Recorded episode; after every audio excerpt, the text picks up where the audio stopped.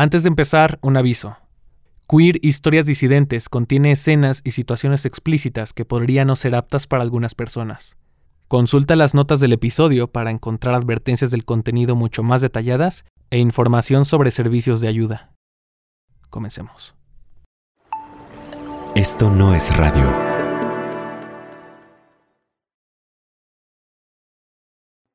Hola. Soy Eric Yáñez. Y Yo me llamo Dante Oreta y estudio psicología. Dante es un chico trans de Los Mochis, Sinaloa, aunque ahora vive en Guadalajara. Tengo 24 años, pero sigo teniendo 22. Porque a esa edad comencé la transición médica, a esa edad empecé las hormonas. Dante tiene muchos pasatiempos. Entre los más importantes y los que ha hecho mucho últimamente están escribir y actuar. Desde niño me gustan mucho las historias porque lo que más me gusta es escribir. Pero también soy el tipo de persona que creo yo que es muy fácil iniciar una conversación y mantener esa conversación. Cuando conocí a Dante, él me contó que la primera persona trans mayor que él que conoció en su vida es una persona de 40 años que solía visitar la veterinaria de su mamá en Los Mochis. Ya han pasado varios años desde ese día. Y desde entonces, Dante no ha conocido a una persona trans de la tercera edad o simplemente mayor. Y es esa cuestión la que ha estado permeando en todo lo que Dante ha estado escribiendo últimamente. Me pregunté, ¿por qué me duele no conocer referentes trans, boomers y dreamers? ¿Por qué me duele? ¿Qué es lo que me duele de esto? Y me contesté, simplemente porque eso significa el borrado de nuestra historia. Sé que esas personas murieron a manos de otros que les odiaban, o porque muchos murieron por su propia mano en un grito ahogado en desesperación por una salida del infierno que todos permitieron que vivieran. Porque sé que la inacción del gobierno para hacerle frente al origen del SIDA significó prácticamente genocidio. O porque simplemente no les conozco debido a que tuvieron que vivir en el closet callando su verdad. Y a los valientes que siguen aquí, no tengo la dicha de conocerles porque viven a los márgenes de la sociedad.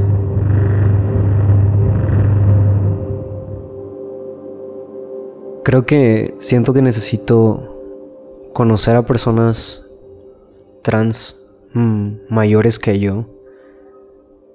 Porque he visto muchas cosas pasar últimamente dentro del movimiento LGBT que no me hacen sentido y siento que a lo mejor con un con una guía de memoria histórica o algo así a lo mejor se me van a resolver preguntas. Hoy nosotros estamos aquí por aquellos valientes que murieron por nosotros. Y es una falta de respeto que no bailemos, cojamos, nos besemos en público, caminemos de la mano, nos inyectemos hormonas o no, sin llevarles con nosotros. Yo no quiero ver un comercial de Coca-Cola con una pareja de lesbianas besándose en la calle. Yo quiero que dejen de matar a mis compas maricas que viven en Sinaloa escondidos bajo la heteronorma. Yo no quiero ser la diferencia, el otro, la otra, leotre. Y tan paradójico como suena, me encanta esa diferencia. Porque esa diferencia me tiene aquí siendo yo y diciendo todo lo que digo. Pero si algo le quiero dejar a las generaciones que vienen después de mí, es memoria histórica. Y mi voz.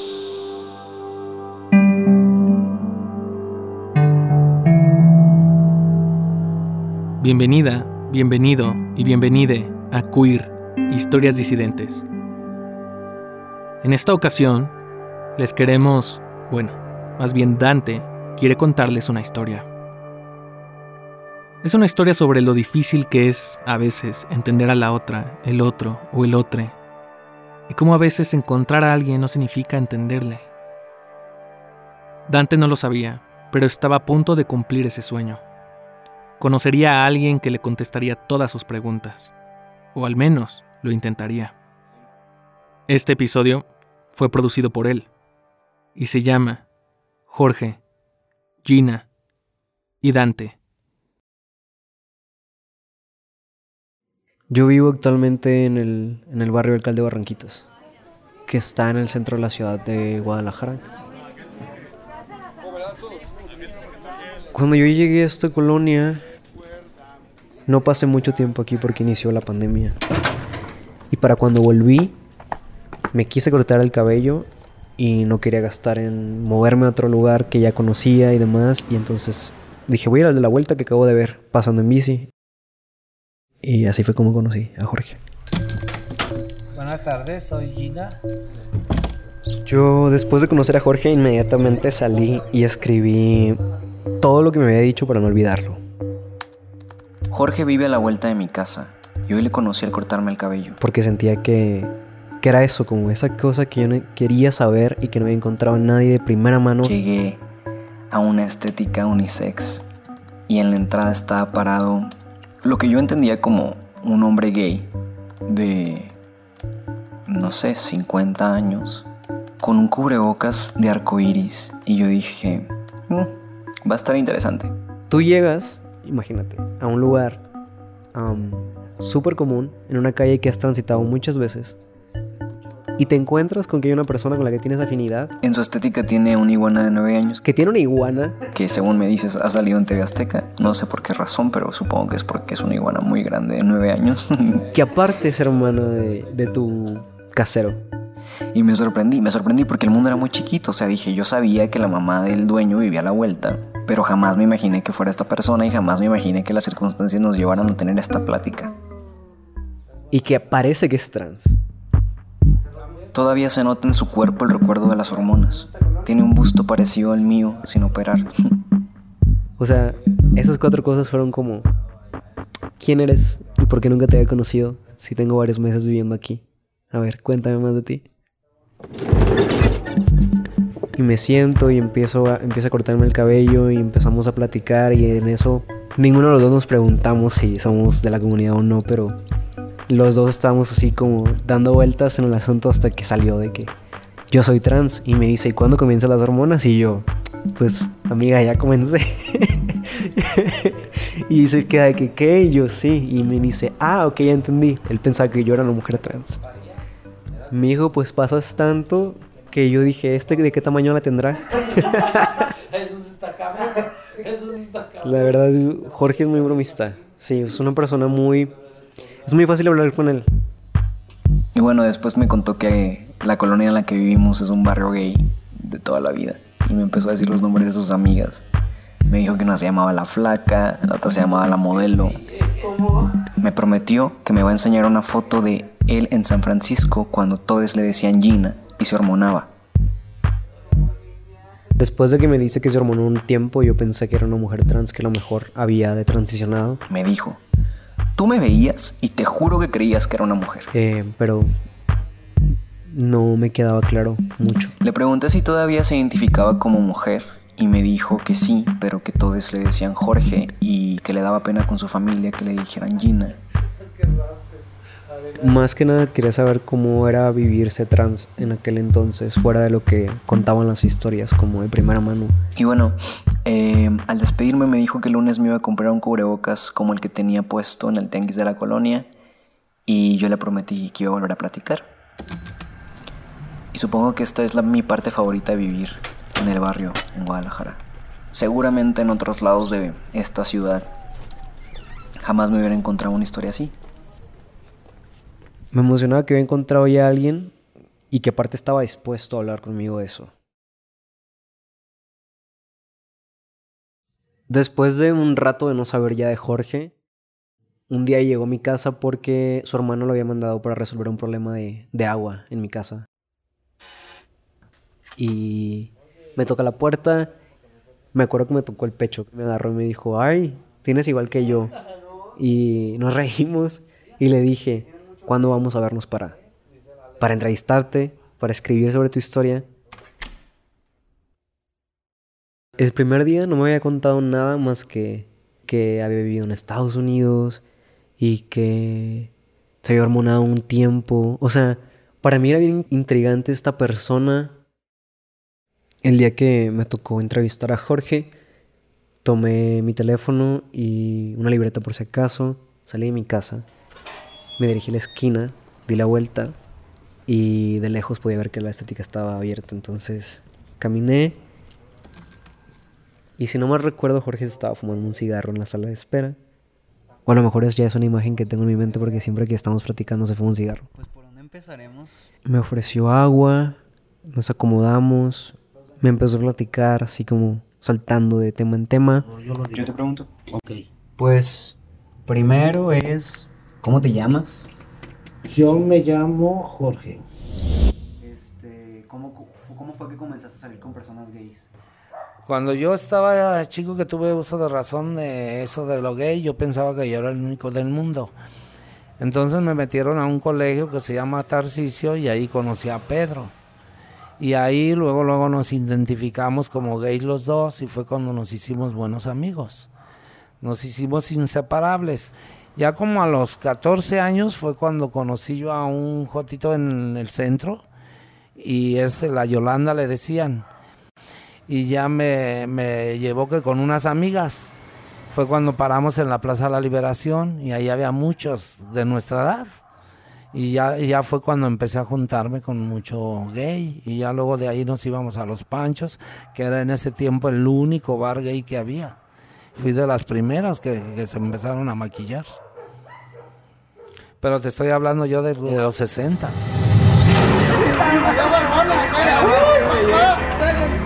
Jorge se empezó a reunir con sus nuevas amigas en la Plaza de la Liberación. Ahí era un lugar donde los hombres gay solían ir a sentarse en las bancas a platicar. Otras veces iban a juarear, es decir, caminaban por la calle Juárez para ver si algún hombre les invitaba una cita. A ver, a ver, que nos toquen, que nos toquen. Adiós. Mi amor. Éramos un grupo como de cinco. La India María, la Chanel, la Rarotonga, la Chepa, la Juana Borja y otras más o menos. Nos sentábamos con todas. Juarear le llamábamos, porque era, era exageradamente la, la ficha en la calle, la calle de Juárez. Era mucho ligue. Y ya nos hacíamos pendejas caminando por toda la de Juárez hasta el Parque Revolución, que ahora ya le dicen el, río- el Parque Rojo. Por lo que me cuentan, él no tenía problemas en conseguir citas. De hecho, a veces los carros hasta lo esperaban. Se bajaba de uno y ya estaba otro esperando. Nos estamos viendo. me veía algún carro y ya cuando me iban a hablar yo, desaparezcan fotos, desaparezcan fotos para que me hable. Y sí, ya me hablaba, ya nos poníamos una cita, me llevaba a comer un café, pero toma tu café. Yo pedía pay, pedía esto, pedía otro. Y ya le daba una cita y ya. Y así era.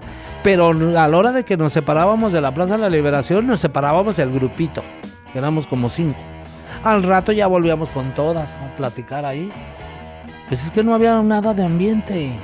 Entonces todos los jotitos de Guadalajara se juntaban ahí.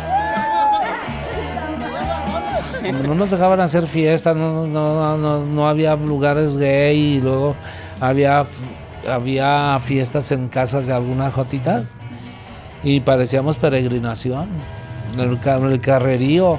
Hay fiesta en tal parte, hay fiesta en tal parte. En ese entonces, ligar en la calle o simplemente ser gay o parecer gay era suficiente motivo para que te metieran a la cárcel, al menos por unas horas. Luego mandaban dos camionetas de tipos nomás a golpearnos a la Plaza de la Liberación. Ya nomás se oían los gritos, los madrialocas y el corredero. Porque los, nos agarraban, nos golpeaban y nos aventaban a la pila del agua. Y daba toques. Salían todas electrocutadas. Ay, verás qué feo. Por lo que me cuenta Jorge, él no solía hacer trabajo sexual, más que cuando quería pasar un buen rato. Y luego que el servicio secreto, la primera vez que me agarraron de servicio secreto, fue cuando me dicen, soy del servicio secreto, y ya fue cuando le dije, pues hazme un buen servicio y en secreto. Y no seas mamón y vas para arriba. Y yo, ay no, señor. Luego las, las patrullas. Pero pues las patrullas pues, les hacíamos un guau y si ya nos dejaban, eso no había problema.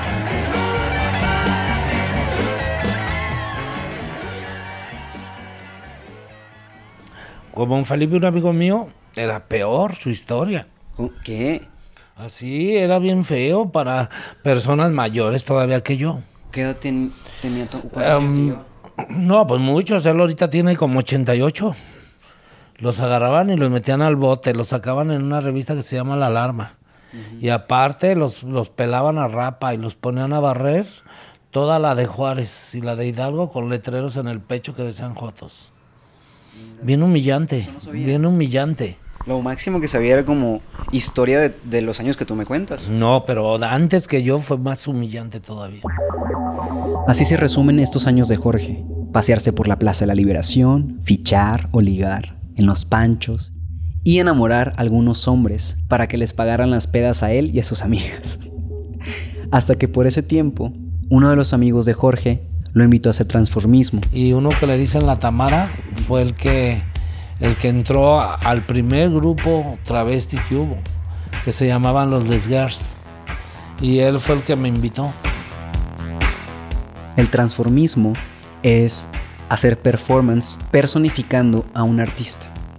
Te vistes con la ropa típica del artista, te aprendes la manera en que se maquilla para poner su cara sobre la tuya, la manera en que canta, sus gestos, estudias muy bien a ese personaje y entonces te subes sobre el escenario y empieza el show. Uno de los lugares en los que Jorge empezó a dar shows fue en el Sahara, que era un lugar donde no los dejaban sentarse en la mesa vestidos de mujer. Mm, Me veías la barra, muchas puras mesas chaparritas. Los camerinos estaban al fondo. Jorge solía vestirse y hacer espectáculos personificando a Lupita D'Alessio, Amanda Miguel y Aida Cuevas. Todas divas de la música mexicana.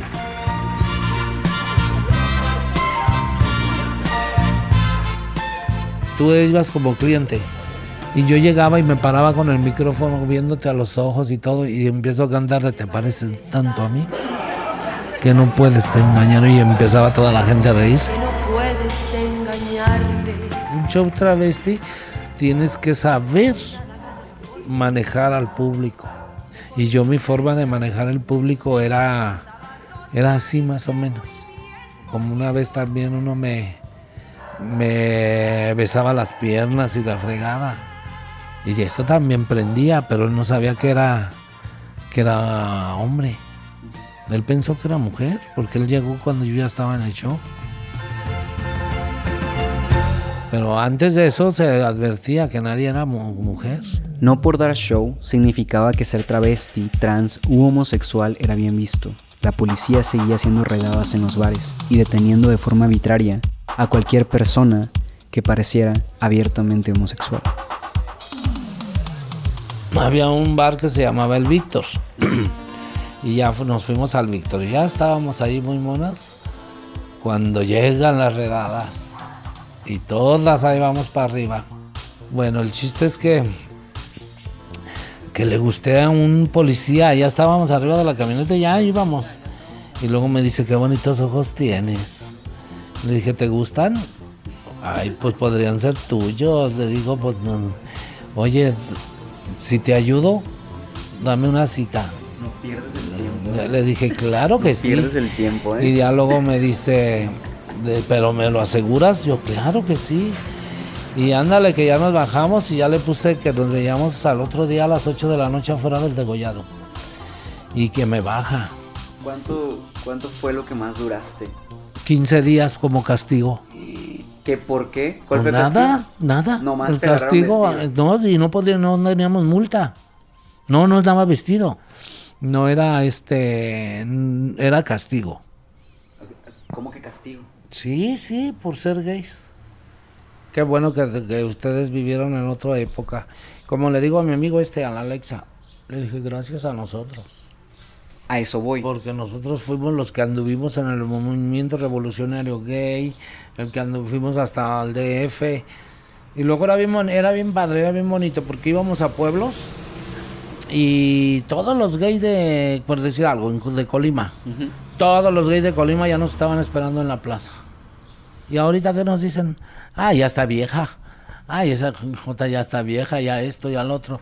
No, pues aquí ando yo a preguntándote. nosotros. Pues aquí ando yo. ¿Qué ando Pues, haciendo? No, no, no, en otro lado, pues. claro. Ay, pues la Gina fue muy bonita, pero ya está vieja y que sabe qué, que sabe qué. Yo no digo que no, pero si se pusieran a pensar, gracias a nosotros, o gracias a ellos, estamos como estamos. No es cierto. Aquí es donde la historia se tornó un poco confusa. A veces eran historias que para mí parecían ser de un año a otro, pero en realidad las separaban 10 años de distancia. Por lo que entendí, Jorge estudió para estilista debido a que uno de sus parejas lo alentó a que lo hiciera. Sé que vivió en Colima un rato y sé que se fue a vivir a Estados Unidos también. Y fue entonces cuando llegaron los 80 y con ello la pandemia del SIDA. Fue el caidero de, de amigos. Ya nomás nos encontrábamos y te acuerdas de fulanita, sí, ya se murió. ¿Te acuerdas de sultanita? Ya se murió. Aún así, quería preguntarle a Jorge lo que más me daba curiosidad, que era cómo empezó a tomar hormonas y cómo fue que inició su transición. No, es que yo me fui a Estados Unidos con Pedro, con la Rarotonga. Y allá conocimos a, ahí por la Castro, conocimos a un trans. Y él fue el que nos dijo. No, es que yo me, me vi al doctor y esto y todo, y a mí me operaron ahí en el Hospital de los Pinos, en Tijuana. Y ahí vamos, Pedro y yo, al, al hospital ese. Entonces a nosotros nos dieron un año para que anduviéramos vestidas. Pero yo no lo hice todo el año. Yo cuando empecé a meterme hormonas y cuando ya me empecé a, ver ya mi figura un poco más de mujer, ya fue cuando me empecé a vestir de mujer. Todas las, las jotitas que andábamos ahí nos metíamos el perlotal.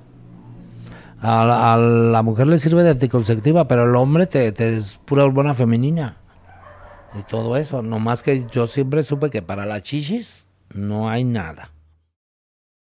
Pasó de que nos venimos y, y ya fue cuando vi a la Jessica. A la Jessica Muriel, la que era el dueño del París de noche, y él fue el que me- fue el primer gay operado que yo conocí. Y no, ya fue cuando me dijeron que no, que no lo hiciera, que están súper arrepentidos. Dice, qué pendejada hice en mi vida, ahora que soy. No soy, no, no soy ni hombre, no soy ni mujer, no soy ni joto, qué chingado soy.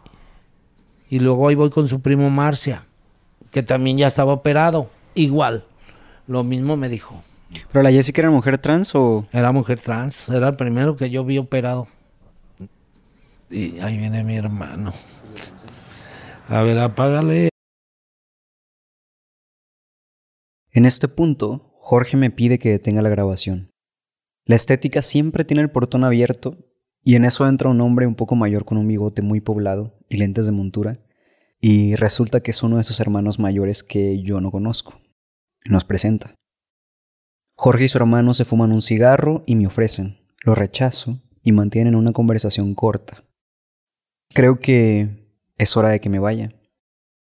Jorge se da la vuelta y me dice, me caes muy bien muchacho, hay que vernos otra vez. Le sonrío y me voy. Jorge después me contaría que hasta la fecha sus hermanos no saben que él se vestía. Tampoco saben que a veces lo sigue haciendo.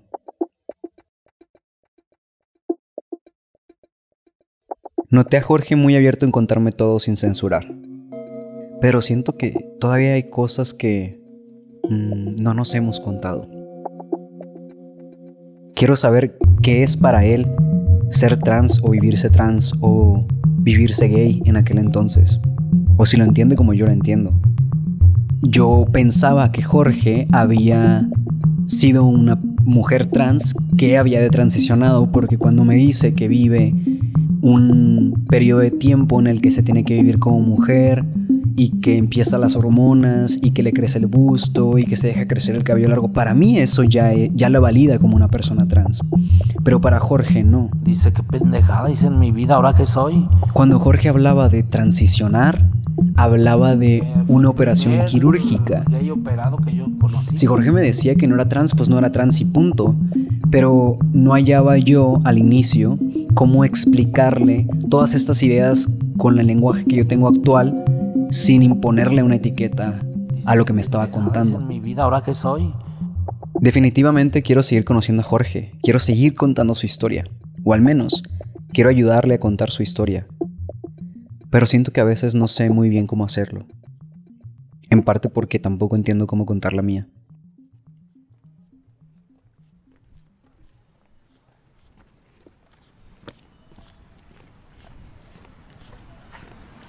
De repente me lo vuelvo a encontrar en la calle y nos saludamos. Pero siento que hay mucha distancia. Aunque creo que los dos queremos de cierta manera conocernos, hay mucha barrera generacional y eso incluye una barrera de diálogo. Cuando por fin siento que sé qué preguntas hacerle a Jorge y cómo hacerlas, sin sentir que estoy invadiendo sus procesos personales, decido ir a la estética.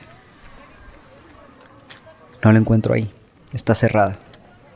Entonces le escribo, pero no contesta. Intento unas veces más y me preocupo, pero me calmo pensando que quizás, simplemente, no es mucho de textear. Al final de cuentas, no separa mucho la barrera generacional. Y para mí, unos minutos de no contestar es mucho tiempo.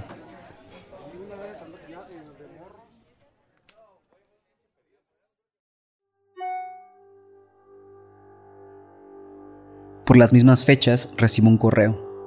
De manera muy extraña, en mis redes sociales me contactan para estar en una campaña de una marca de ropa. Están buscando personas de la comunidad LGBT para hacer un, si no mal entiendo, comercial o algo así, para el mes del orgullo. Después de escuchar la historia de Jorge y de mis reflexiones anteriores, no sé muy bien lo que buscan de mí, pero me imagino que habrán de querer tomarme fotos o grabarme. No estoy muy seguro si quiero ir porque... Yo no quiero ver un comercial de Coca-Cola con una pareja de lesbianas besándose. Me da miedo que tomen mi identidad como una manera de... no sé. Contribuir al capitalismo. No sé si debería ir. O sea, definitivamente... Además, ¿por qué yo? Yo quiero que dejen de matar a mis compas maricas que viven en Sinaloa. ¿Quién soy yo? ¿No deberían llamarle a mejor a personas como Jorge? Creo que tendría que reflexionarlas a solas, no con un micrófono.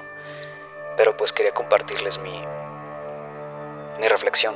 ¿Será que Jorge aceptaría, hubiera aceptado esa oferta si hubiera tenido mi edad? Así que, con todo y todo, les pregunto cómo dieron conmigo, de qué va la campaña y qué necesitan de mí. Pero honestamente, lo estoy dudando mucho todavía.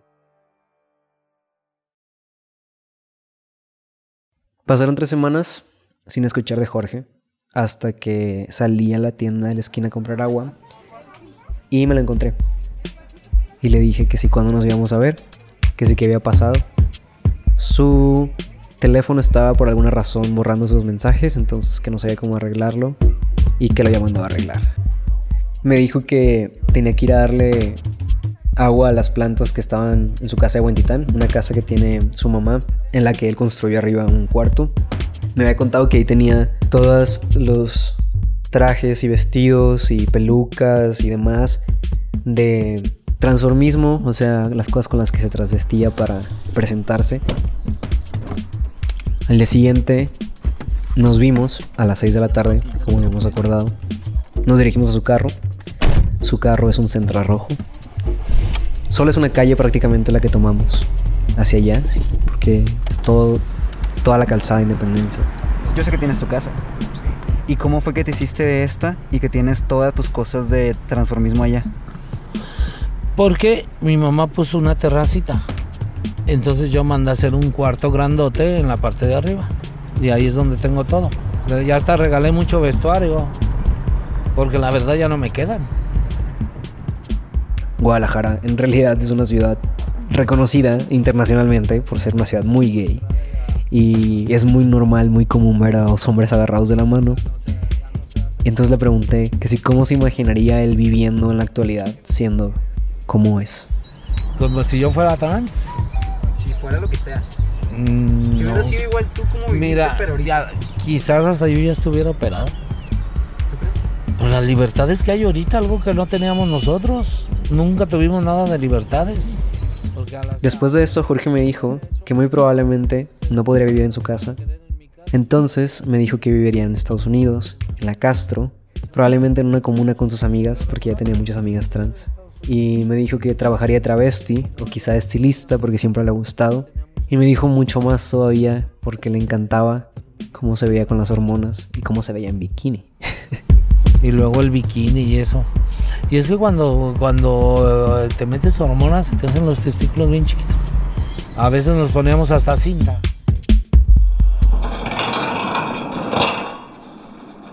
Llegamos a la casa. Jorge abre el portón y la verdad no parecía una casa, parecía más como una terraza, donde podías hacer fiestas. Del lado derecho estaba una pared llena de plantas y arriba un cuarto y unas escaleras para subir.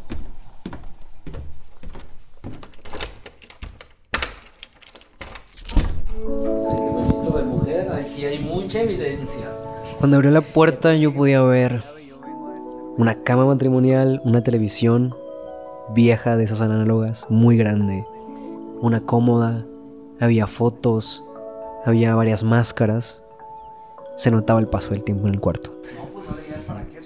Empieza a decirme como todas sus historias en ese cuarto, me empieza a contar una que otra cosa, me, dice que si necesito un cuarto algún día, que está para mí. Eh, me empieza a mostrar sus diferentes vestuarios, me explica cada cual usaba para qué personaje. Me gustó a mí uno de lentejuelas azules, que se veía como de mi talla, y lo agarré, me lo puse.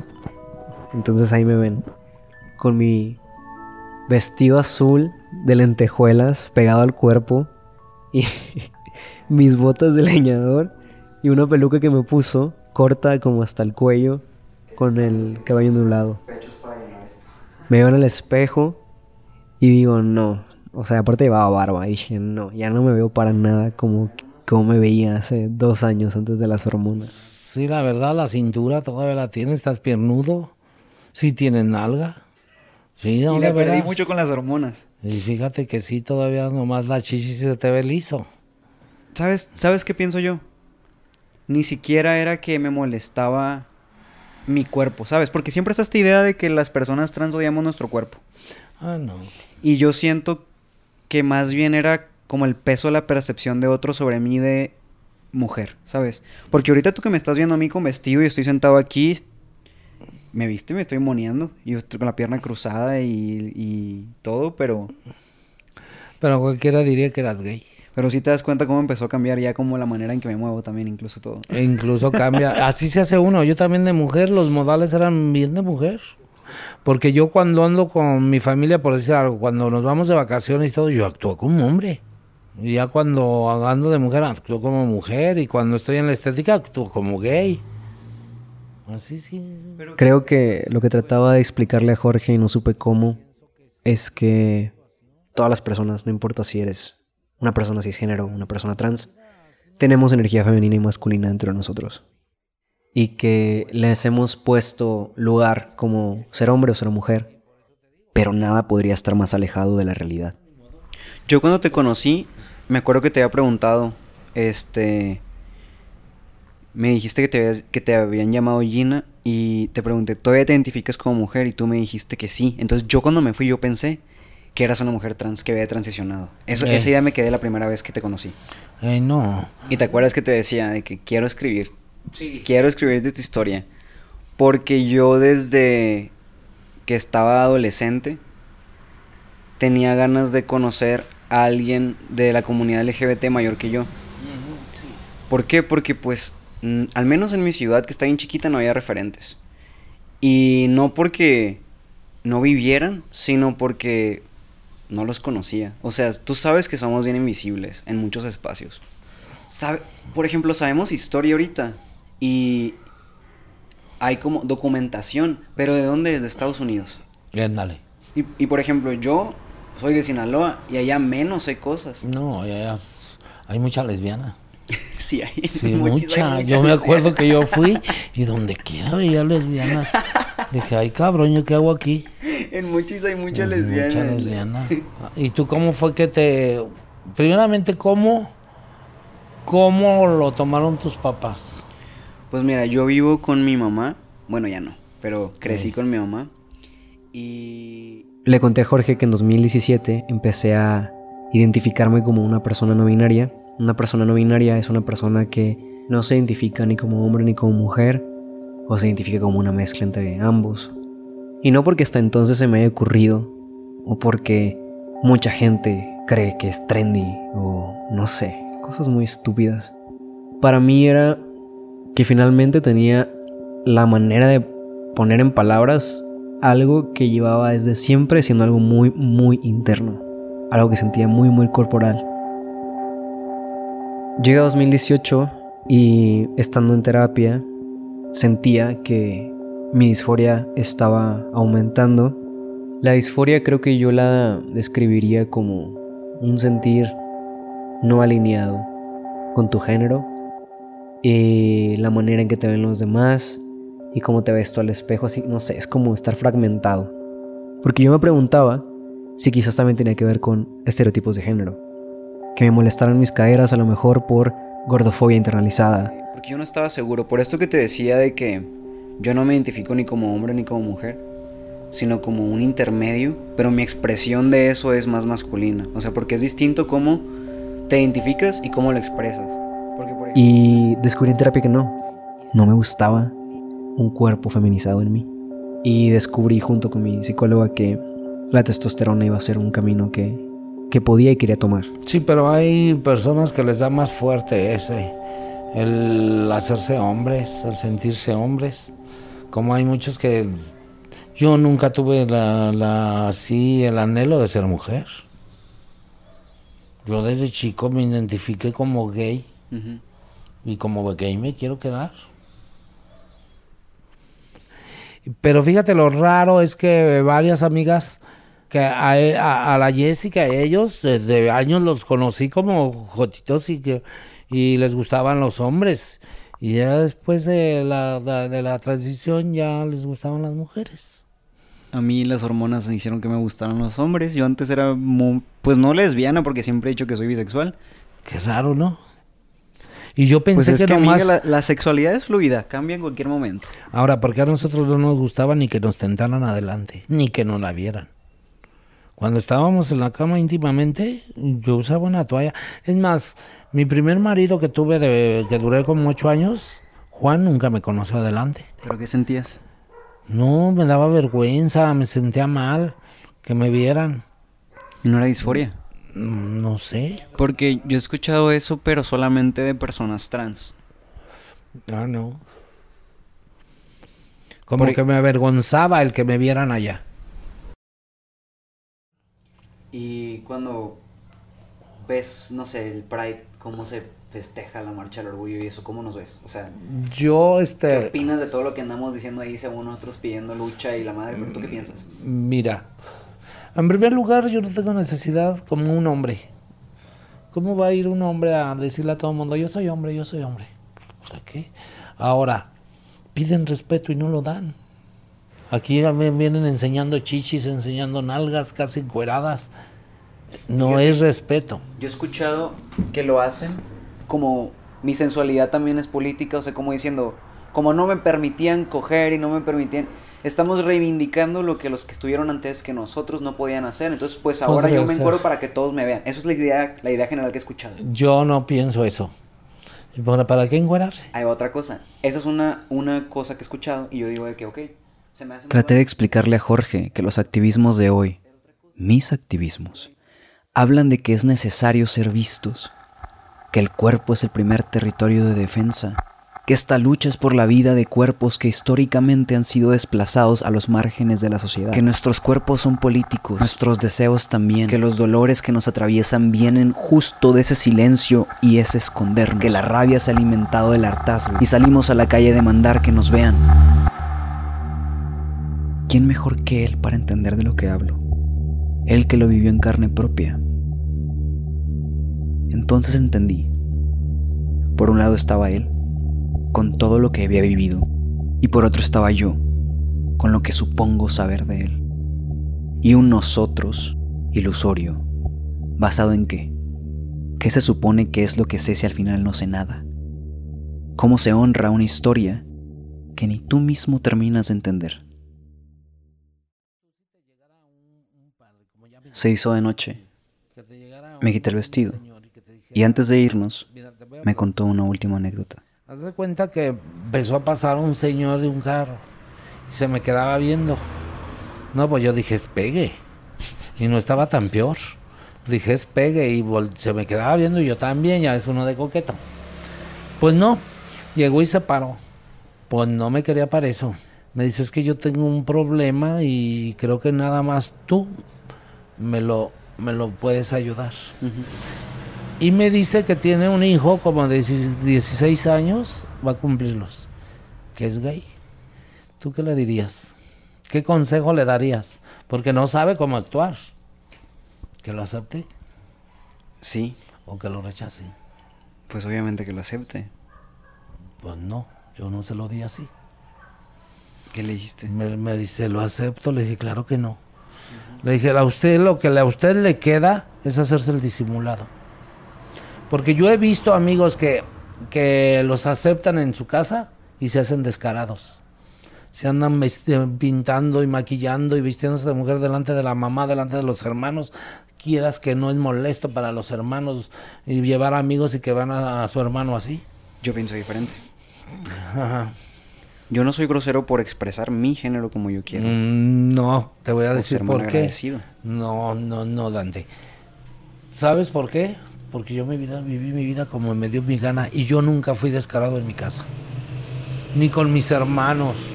Ni nadie, nadie eh, me podía decir absolutamente. Y yo viví de mujer, viví de esto, viví del otro.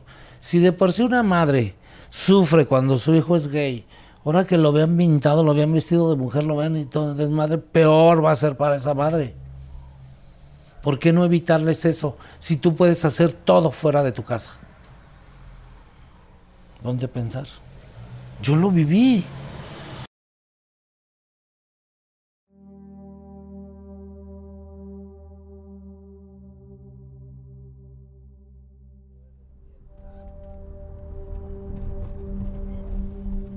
Después de visitar el depa de Jorge, regresamos por la misma calle, la calzada de Independencia, hasta nuestra casa. Al llegar me despedí de él y él se fue a darle de cenar a su mamá. Cuando Jorge me cuenta esta historia de, este hombre que le pide un consejo, al principio no supe cómo reaccionar. Basado en lo que yo conozco actualmente, para mí todo lo que estaba diciendo era muy problemático. No responde al contexto actual y no responde a las necesidades actuales de los jóvenes de hoy, pero no pude decirle, ¿sabes qué? No estoy de acuerdo. Como quizás lo hubiera hecho con otro amigo. Quizás a un amigo le hubiera dicho, güey, qué pendejada acabas de decir, o sea, probablemente estás perjudicando la vida de alguien más. No sé, desde los activismos siempre hablamos de crear espacios donde podamos ser nosotros. Jamás diríamos algo así. Pero no puedo solo cancelar a Jorge. Esas cosas vienen desde su experiencia personal, de la forma en que vivió su vida. Muchas veces caminamos y actuamos desde la herida. Jorge me ha estado platicando cosas tristes, cosas fuertes. No me he dado cuenta de eso porque todo me lo cuenta entre risas, pero al final del día, la gran mayoría de las historias que me cuenta son historias dolorosas.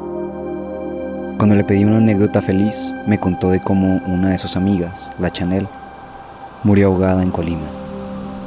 Jorge y sus amigas se organizaron para llevarle el cuerpo a su madre. Cuando le pregunto sobre su familia, me cuenta sobre cómo no ha estado en su familia. Yo lo entiendo. Yo también tengo dolor y miedos. En estos movimientos sabemos muchísimo, muchísimo sobre trauma, pero sabemos muy poco sobre cómo sanarlo. Porque entonces, ¿cómo podemos sanar el dolor con más dolor?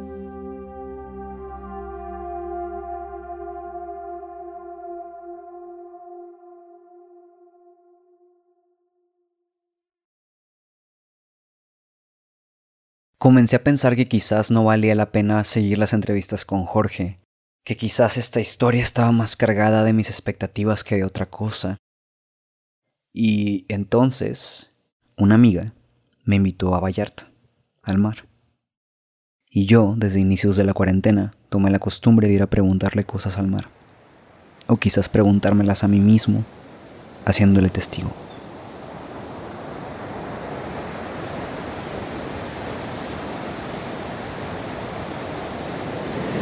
Hoy es 14 de marzo de 2021, Puerto Vallarta. Y resulta que hoy es la primera vez que salgo topless al mar después de mi operación. Y por más que pueda, no puedo dejar de pensar en la vez que Jorge me contó que vino a las playas del Pacífico, por allá de cuando tenía 17, y que la Chanel se ahogó. Me pregunto cómo serían las circunstancias de mí en ese momento, comparando historias, comparando tiempos, comparando temporalidades. Yo tengo la dicha de pasar yo tengo la dicha de haberme operado con un cirujano que tenía las herramientas suficientes para hacerlo. Pero ¿qué habría sido de mí, Dante, en los ochentas? Es muy extraño que hace unos meses los mismos pezones que cargo sin reducción alguna por la operación. Ahora son socialmente aceptados y son socialmente visibles y nadie los cuestiona y nadie los voltea a ver demasiado tiempo. Y también es ahora un momento de liberación porque es el primer lugar donde, aunque mi pecho no ha sanado al 100%, me permito que me vean. Y me permito que me vean con todo. ¿Qué es esta suerte de género? ¿Qué es esta suerte de existencia? que puedo tener la dicha y la desdicha de vivir ambas partes. Es la primera vez que vengo al mar y no siento disforia. ¡Qué maravilla! Me estoy preocupando por cómo me ven, es hablarle en un micrófono, pero no me estoy preocupando por cómo me ven referente a mi cuerpo. Qué bien se siente pasar, pero qué miedo se siente pasar en un mundo tan transfóbico. La gente me mira, pero me mira porque traigo un micrófono. La gente no me mira porque trae, porque este topless, sin binder, sin nada. Y sentirme observado porque estoy hablando en un micrófono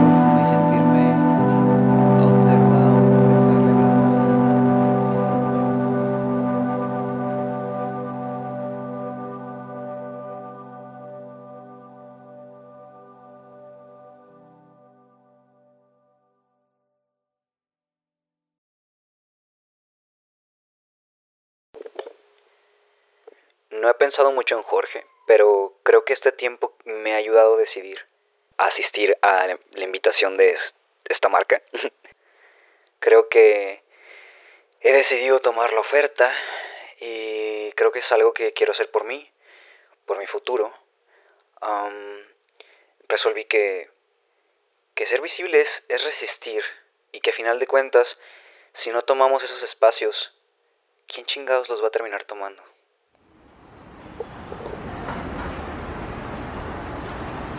La mañana que me toca ir a esta sesión, tomo el macrobús. Otra vez la calzada de Independencia. Llego a la sesión de fotos algo asustado porque no sabía qué esperar, no sabía cómo era el tipo de persona que iba a estar alrededor, no sabía a quiénes iba a ver. Mientras me maquillaban, le estaba contando al maquillista esta, esta historia de Jorge y, y me contó que él también estuvo en hormonas un tiempo. Esta persona me explicaba que en realidad era muy común antes que pasaran estas cosas. Y yo le pregunté por qué. Le dije, oye, si era tan común, ¿crees que si eran personas que a lo mejor eran trans y de transicionaron o, o- tú cómo lo entiendes? Y me dijo, era una falta de aceptación a uno mismo. Era tanto el rechazo a ser homosexual que pues la respuesta es, pues quiero ser una mujer. Porque una mujer sí puede amar a un hombre. Y cuando me dice eso, me explotó la cabeza. Y bueno, también estando ahí entre risas y trabajo de más de 12 horas, justo entendí que el yo estar ahí era el sueño de Jorge. Yo estoy aquí por él. ¿Cómo chingados no voy a tomar estos espacios y celebrarlos y vivirlos? Para que entonces los que sigan después de mí puedan vivirlos más que yo. ¿Cómo no? ¿Cómo no? Mi yo de 14 años. 10 años después. Soy Dante. una de las tareas que nos dejó el director era, bueno, a mí me dijo Dante, podrías escribir, sé que escribes, podrías escribir algo para lo que vamos a hacer. Y yo escribí para mí yo de 14 años. Porque yo, yo no pude ver a alguien como yo a los 14. Yo no sabía que existía la posibilidad de ser en el mundo como soy hoy. Jamás en mis sueños más locos pensé que iba a tener una oportunidad así. Algún día, a los 24. Jamás. Serás eso más. Honestamente, la cosa más importante que pasó por yo estar ahí es que mi familia, mi familia extensa, mis tías, mis primas, estaban orgullosas de mí. Y puede sonar muy banal, pero eso cambió muchas cosas. Para mí mi identidad. La validó frente a los ojos de muchas personas. Y también sanó una herida muy mía. Algo que yo le debía a mi yo de 14. Algo que yo le debía también a Jorge. Es que quizás no era solamente que quisiera contar la historia de Jorge. Quizás también quería contar la mía. A través de los ojos de alguien más. Que me ayudara a hilarla, a llevarla. Y es que esa es justo la cosa de ser humano. Los seres humanos somos seres multihistoriados. Tu historia no es solo tuya, es un cúmulo de historias. Yo soy quien soy por Jorge, por mi mamá, las luchas y quienes les conforman, por la ciudad que habito, el barrio que habito. Soy un conjunto de historias. Y en ese sentido, yo no podía contar mi historia solo hablando de mí. Tenía que llevar un testigo. Y Jorge ha sido el mejor.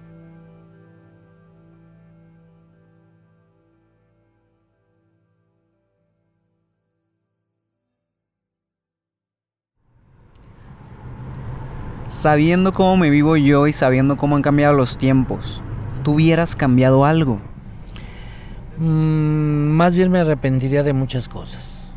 De no haber estudiado una carrera, yo cambiaría eso. Yo no hubiera andado de piruja. Me hubiera metido a estudiar, me hubiera metido y sería otro pedo. Yo en antros, en cantinas, en bares, fichando. Por eso te digo, tú eres más sensato que yo a tu edad. Pero ¿no crees que también tenía que ver como el contexto y que, al- y que a lo mejor no había otra, otras maneras de ser?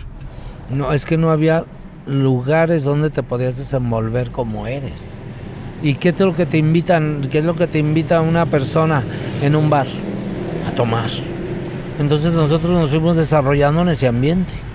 Porque entonces pareciera que si querías vivirte como realmente eres, tenías que vivir en esos espacios. Exactamente, para poder vivir mi vida como soy, tendría que, que- que hacerlo con mi mismo grupo, con gente como yo. Sabiendo lo que tú viviste, ya, porque el otro día, el otro día estábamos hablando de cómo lo que tenemos lo tenemos porque ustedes se la pegaron una chinga. Habiendo vivido eso, ¿tú qué nos dirías? Habiendo vivido que todo lo que viví, que es hasta envidiable, el cómo están ahorita, de liberados, de que haya tanta cosa para, para cambiarte el sexo, para todo. En mi tiempo no había nada de eso. En mi tiempo el que era bonito era bonito. Sin embargo, tampoco cambiarías nada de tu vida, como me dijiste otro día. No, no, no, no. Y como te lo digo, fue una vida dura, fueron muchas metidas a la cárcel, muchas mm, madrizas por los tipos que nos iban a madrear, los madrealocas, pero aún así lo volvería a vivir. Porque yo fui feliz. Con todo eso fui feliz. Fíjate. Después de mi última entrevista con Jorge, me dijo que sí quería quedarme y acompañarle a visitar a la Chepa. A mí me había contado, obviamente, sobre ella, y a ella le había contado que tenía un amigo que le hacía entrevistas y que quería que conociera. Llegamos a la casa de la Chepa, que es un hombre que se ve un poco mayor que Jorge, delgado y menudo. Platicamos sobre sus mejores momentos. La Chepa confirmando todas las historias locas sobre cómo Jorge era el más cotizado y que cada vez que invitaban a Jorge a una cita, él iba de colado y siempre salía con café y pastel también. Y dentro de eso me animé a decirle a Jorge que yo no estaba de acuerdo con aquella plática que habíamos tenido y me dice que lo hacía por amor a su familia. Yo no quería perder a mi familia. ¿Me entiendes? Porque a la larga, las únicas personas que te van a querer y van a estar contigo es tu familia. Luego le pregunté cómo ha cambiado la perspectiva de su familia respecto a él. Y me dice, no, pues ahora soy el chiqueado de la familia, todo el mundo me cuida, todo el mundo me quiere, todo el mundo. Su hermano mayor, que era quien más le, pues le decía cosas por ser abiertamente homosexual, más adelante tuvo un hijo gay y él le contó a, su sobrino sus historias, hasta le enseñó fotos junto con su mejor amigo. Me dijo que su hermana hace tiempo se disculpó con él por haber sido como fue, por haber sido tan dura. Y que incluso también su madre. Su madre falleció en, el, en medio de la producción de este podcast de 94 años. Y me dijo que así en sus últimos años, un día estaba viendo una película y le dijo, mamá, ¿qué hubiera pasado si hubiera salido lesbiana? Y que ella le dijo, no hijo, pues nos hubiéramos ido ayer a bailar a los antros, los dos con nuestras parejas. En algún punto le dijo, ay hijo, ¿cómo quisiera regresar el tiempo para no haberte tratado tan mal? Y él le decía, no, mamá. Le digo, no, al contrario. Qué bueno que me corría de la casa. Así viví mi vida como tenía que vivirla. No estuve viviendo una vida que no es la mía. Nada, se pone triste. Pero le digo, no, de veras, mamá, no se preocupe. Yo fui feliz a mi modo.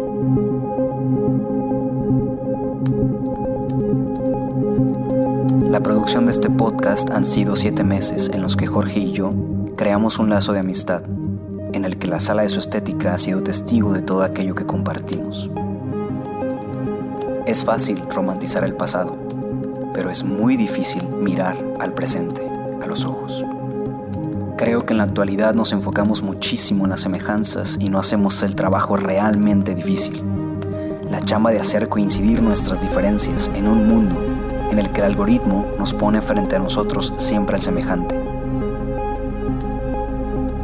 mucho tiempo yo construí alianzas de lucha desde la rabia, pero llegó un punto en el que no me hacía más que daño. A mí, a otros. Y no me malentiendan, no es por juzgar a aquellos que deciden construir desde ahí. Pero por lo menos para mí, puedo decir que ahora quiero construir lo más que pueda desde el amor revolucionario. Porque, ¿qué tan radical se puede ser sin empatía y sin ternura? Esta frase se la debo a Galia. Jorge y yo pudimos disentir en nuestras diferencias con ternura, porque es de locos creer que allá afuera hay solo una verdad. A todos nos une un lugar en este abecedario LGBT. La memoria histórica vive en nuestros cuerpos. Y quizás el origen de nuestros dolores vengan de una única raíz. Pero tenemos que ser capaces de conectar más allá de la herida, construir puentes, y sabernos encontrar en esas diferencias. Porque si no somos capaces de hacerlo, nos van a seguir ganando en número y costándonos vidas. Al final, creo que logré mi cometido. Quizás no encontré a una persona trans, pero encontré a Gina o Jorge y él me encontró a mí.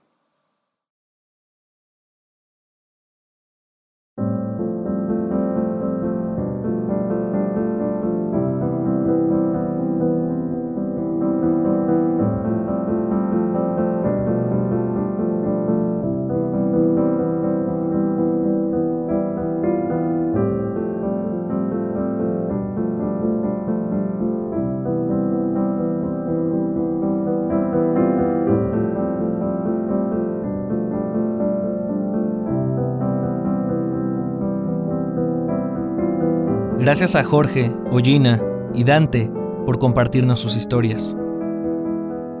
Este episodio fue producido por mí, Eric Yáñez, y por Dante Ureta.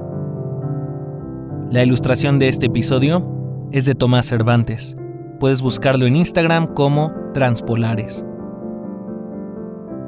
El diseño sonoro estuvo a cargo de mí y la música es de Daniel Birch, NCTRNM, Edoy, DJMC, Gotama, Leo Rosa y otras, obtenidas en Epidemic Sound, Free Music Archive y Blue Dot Sessions. Recuerden seguirnos en arroba queer podcast y arroba esto no es radio. Esta temporada de Queer Historias Disidentes está hecha con la magia y el talento de Eduardo Serralde, Erendira Aquino, Sara Domínguez, Pavel Estrella, Paula Cubillos, Manolo Morales y Fernanda Estrada. Recuerda dejarnos un comentario, una manita arriba, una reseña, estrellitas o lo que sea que haya en donde sea que estés escuchando este podcast. Nos escuchamos en 15 días.